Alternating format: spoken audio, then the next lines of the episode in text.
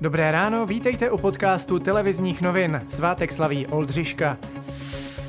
Dnes bude jasno až polojasno, místy přechodně oblačno, na severovýchodě oblačno s přeháňkami. Teploty se budou pohybovat mezi 24 až 28 stupni Celzia. Parlamentní strany se shodly s ministerstvem vnitra na třech variantách hlasování voličů v karanténě. Možné to má být z auta ve speciálních volebních okrscích a u výjezdových komisí. Podle všech se jedná o dobrý kompromis.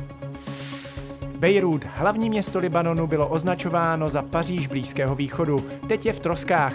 Mohutná exploze tam v úterý zabila nejméně 135 lidí a vyžádala si 5 tisíc zraněných. Do postižené oblasti už odletěl speciální tým českých záchranářů. Pomoci mají při hledání lidí, kteří přežili v troskách. Příčina exploze v Bejrútu je stále předmětem vyšetřování. Výbuch, který si vyžádal nejméně 135 obětí, podle dostupných informací zapříčinilo lidské pochybení. Kvůli explozi zůstávají úředníci, kteří měli na starost bezpečnost v přístavu v domácí vazbě. Tropická bouře Isaias, která zabila ve Spojených státech několik lidí, se přesunula na sever Kanady. Téměř 50 tisíc obyvatel Quebecu se ocitlo bez elektrického proudu. Bouři doprovází mohutné deště a vítr o rychlosti 65 km za hodinu.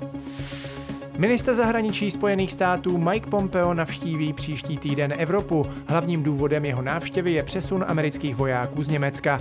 Je pravděpodobné, že Pompeo navštíví i Českou republiku. Systém pojištění, z něhož se platí nemocenská, ošetřovné či mateřská, se dostal do deficitu 13 miliard korun. Jedná se o největší propad od začátku jeho fungování v roce 1993.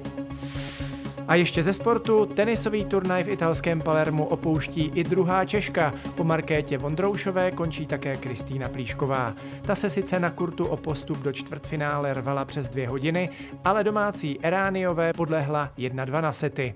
A to je z dnešního podcastu vše. Mějte fajn den.